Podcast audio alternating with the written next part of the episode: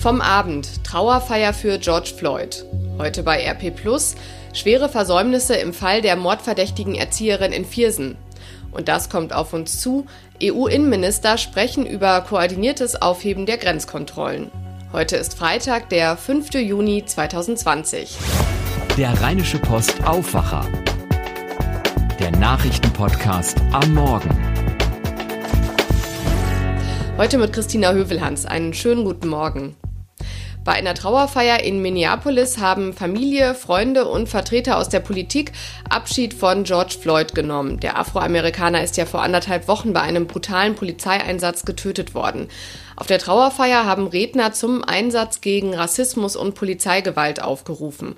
Floyd ist nach Ansicht des Anwalts seiner Familie ein Opfer der, so wörtlich, Pandemie des Rassismus in den USA. Er sei nicht an der neuen Gefahr des Coronavirus gestorben, sondern infolge der systematischen Diskriminierung Schwarzer, mit der man in Amerika allzu vertraut sei, sagte der Anwalt. Zum Abschluss der Trauerfeier stand die Gemeinde für fast neun Minuten schweigend so lange wie ein Polizist sein Knie in George Floyds Nacken gedrückt hatte. Kommende Woche soll Floyd in Texas beigesetzt werden. In vielen US-Städten gingen wieder viele Demonstrierende friedlich auf die Straße, zum Beispiel in New York, Washington und Los Angeles. Die Lufthansa ist in der Corona-Krise ziemlich ins Trudeln geraten und verliert deshalb auch ihren Platz in der ersten deutschen Börsenliga DAX. Das hat die deutsche Börse gestern Abend bekannt gegeben. Ersetzt wird die Lufthansa im deutschen Aktienindex durch den Berliner Immobilienkonzern Deutsche Wohnen. Maßgeblich für die Zugehörigkeit zum Kreis der 30 DAX-Konzerne sind Börsenumsatz und Börsenwert. Der Kurs der Lufthansa-Aktie ist aber im Sog der Corona-Krise eingebrochen und deshalb muss die Fluggesellschaft nun nach fast 32 Jahren ununterbrochener Zugehörigkeit ihren Platz im DAX räumen und wird von Ende Juni an im MDAX der mittelgroßen Werte gelistet. 130 Milliarden Euro schwer ist das Konjunkturpaket der Bundesregierung. Da ist einiges drin, zum Beispiel eine Mehrwertsteuersenkung. Der Satz von 19 wird auf 16 Prozent gesenkt, der von 7 auf 5, begrenzt bis zum Ende des Jahres. Und dabei soll es auch bleiben. Eine Verlängerung der Mehrwertsteuersenkung soll es nicht geben. Das hat Angela Merkel gestern Abend in der ARD und im ZDF klargestellt. Die Einnahmeausfälle für den Staat seien viel zu hoch. Das Gesamtpaket zur Konjunkturunterstützung kam gestern bei der Wirtschaft und auch bei den Kommunen gut an. Aber welche Auswirkungen hat das Paket auf NRW? Darüber hat Helene Pawlitzki aus dem Aufwacherteam mit Kirsten Bialdiga gesprochen. Sie ist bei der Rheinischen Post Chefkorrespondentin für Landespolitik. 130 Milliarden Euro, das ist die Summe, die Union und SPD benutzen wollen, um die Wirtschaft nach der Corona-Krise wieder in Gang zu bringen. 57 Punkte, auf die haben sie sich geeinigt. Da ist so einiges mit drin. Und jetzt fragt sich natürlich jeder, was springt für mich dabei raus? Und wir schauen jetzt mal auf Nordrhein-Westfalen mit Kirsten Bialdiger. Kirsten, wie sieht's denn aus? Welche Punkte beziehen sich denn in irgendeiner Form auf das bevölkerungsreichste Bundesland?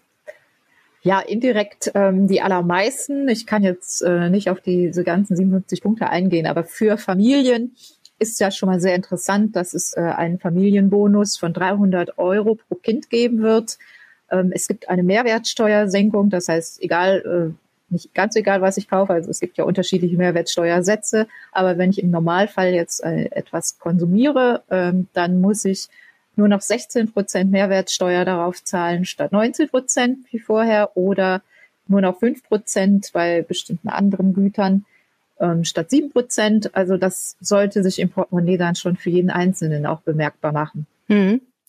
Es gibt ja auch Regelungen, die sollen Ländern und Kommunen helfen. Wie sieht's denn da aus? Ja, da gibt es auch äh, eine Regelung, die ähm, den Kommunen sehr entgegenkommt. Ähm, und zwar geht es darum, dass die Kommunen ja die Unterkunftskosten für Langzeitarbeitslose äh, bezahlen müssen. Und bisher war es so, dass der Bund ihnen davon 50 Prozent abgenommen hat und jetzt künftig sollen das 75 Prozent sein. Das klingt jetzt gar nicht so viel, aber ähm, wenn man beispielsweise eine Stadt wie Wuppertal nimmt, die auch äh, immer kämpft um ausgeglichene Haushalte, dann würde das für Wuppertal im Jahr eine Entlastung von 30 Millionen Euro bedeuten und davon kann man ja schon die ein oder andere Schule renovieren. Ähm, es gibt aber auch einen Wermutstropfen. Und zwar hat ja NRW das Sonderproblem, dass sehr viele Kommunen, vor allem im Ruhrgebiet, Altschulden vor sich her schieben. Das sind Schulden, die sie angehäuft haben in der Zeit der Strukturkrise, ähm, der, des Umbaus der Wirtschaft von einer Kohlewirtschaft zu moderneren Branchen hin und ähm, in der Folge eben auch hohe Sozialausgaben. Also dabei bei diesem Strukturwandel sind eben ja auch viele Menschen arbeitslos geworden und das kostet die Kommunen sehr viel mehr Geld als in anderen Teilen des Landes. Und Olaf Scholz hatte nun eigentlich vor, einen Altschuldenfonds auch äh, in Berlin aufzulegen, damit diese Kommunen in NRW, die hätten davon vor allem profitiert, entlastet werden und endlich wieder Beinfreiheit bekommen, um eben höhere Investitionen in Krankenhäuser, in Schulen, in Straßen, in Theater und so weiter wieder tätigen zu können. Ähm, er konnte sich damit nicht durchsetzen, weil es eben viele ähm, Länder auch, vor allem in Süddeutschland, gibt, die das nicht mittragen wollen. Die haben dieses Problem der Altschulden nicht und äh, hatten, hatten eben auch einen solchen Strukturwandel nicht und die sagen, ja, warum sollen wir das mitfinanzieren, wenn es doch eigentlich nur Nordrhein-Westfalen betrifft? Und äh, für diese 24 Milliarden Altschulden müsste jetzt ähm, Armin Laschet dann eine Lösung finden. Und äh, das äh, Problem ist eben weiter offen und darüber sind die Kommunen und auch Sozialverbände und auch die SPD-Opposition sehr unglücklich im Moment. Du hast den Familienbonus von 300 Euro angesprochen. Hier in Nordrhein-Westfalen wurde ja auch schon so ein Familienbonus ins Gespräch gebracht, sogar von 600 Euro, wenn ich das richtig in Erinnerung habe. Kann das denn passieren, dass Familien in NRW beide Boni kriegen? Ähm, äh, leider nicht. Also, da hat die Landesregierung heute einen Rückzieher gemacht und Andreas Pinkwart hat klargestellt, äh, dass die 300 Euro durch Landesmittel, also durch Geld aus Nordrhein-Westfalen nicht aufgestockt werden. Er hatte das zwar ins Gespräch gebracht, aber äh, jetzt heißt es, na ja, die Bürger werden ja jetzt auch entlastet, weil die Mehrwertsteuer sinkt und äh, weil, weil es eben andere Hilfen gibt. Das muss dann reichen. Die 600 Euro sind damit passé. Herzlichen Dank, Kirsten Bialdiger. Ja, gerne. Und das lest ihr heute bei RP+. Neues im Fall der dreijährigen Greta aus Viersen. Politik und Justiz beschäftigen sich weiter mit dem Fall.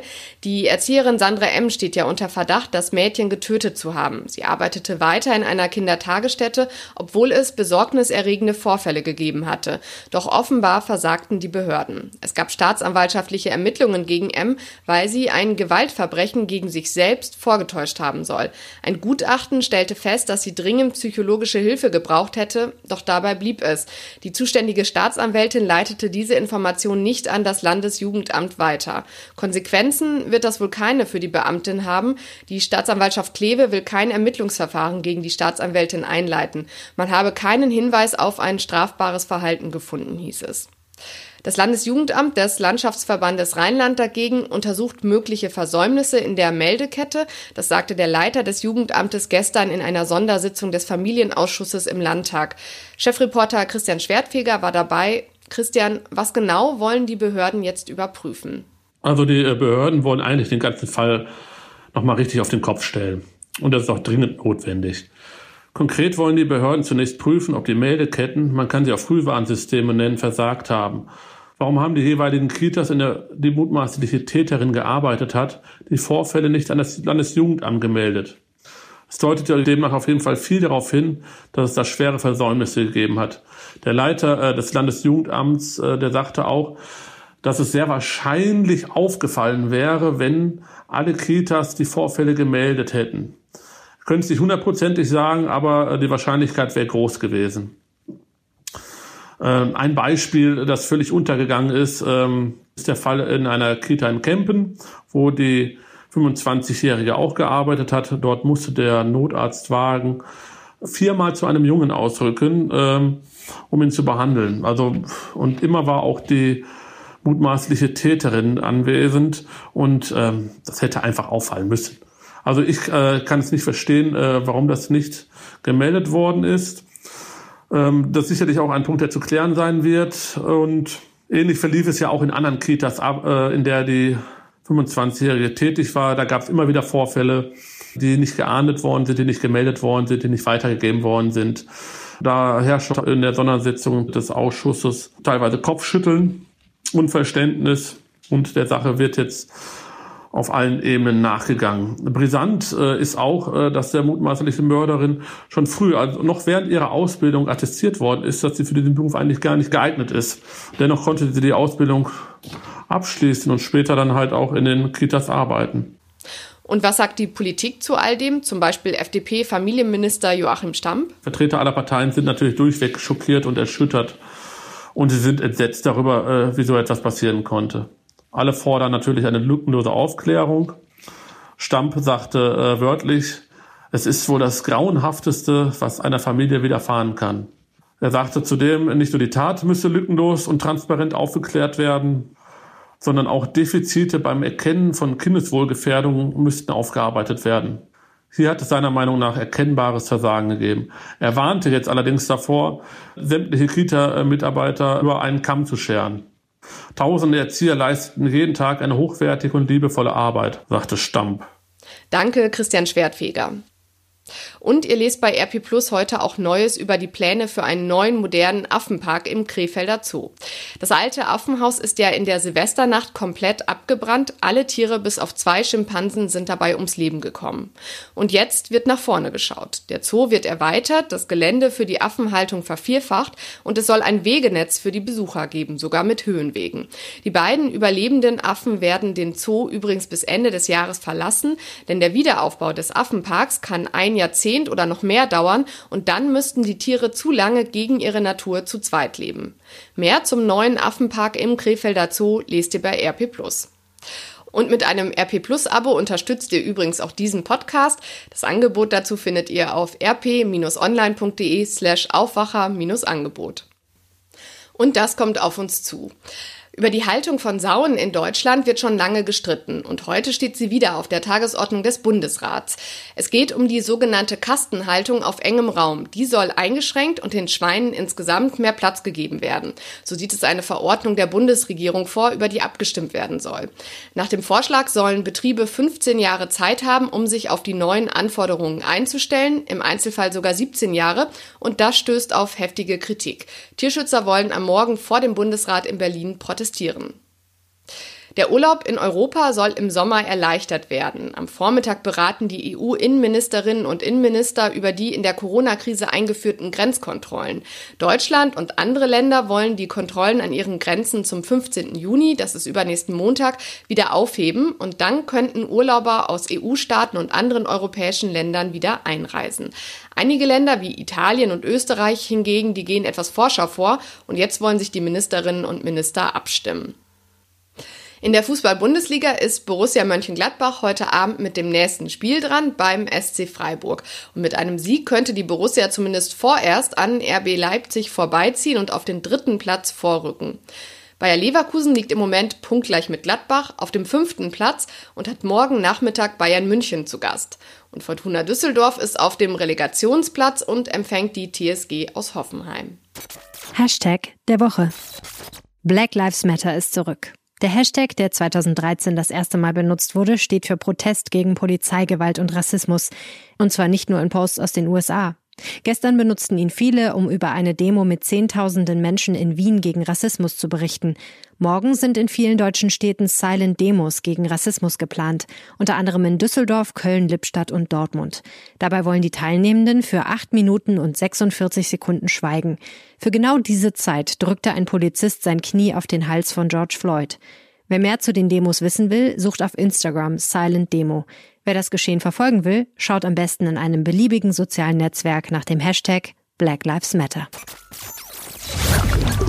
Und so wird das Wetter in NRW. Heute gibt es teils kräftige Schauer bei 12 bis 16 Grad. Das meldet der Deutsche Wetterdienst. Morgen wechselnd bewölkt bei einzelnen Schauern und 14 bis 17 Grad. Und am Sonntag ähnlich bei bis zu 19 Grad. Das war der Rheinische Post Aufwacher vom 5. Juni 2020 mit Christina Hövelhans. Schönes Wochenende. Mehr bei uns im Netz www.rp-online.de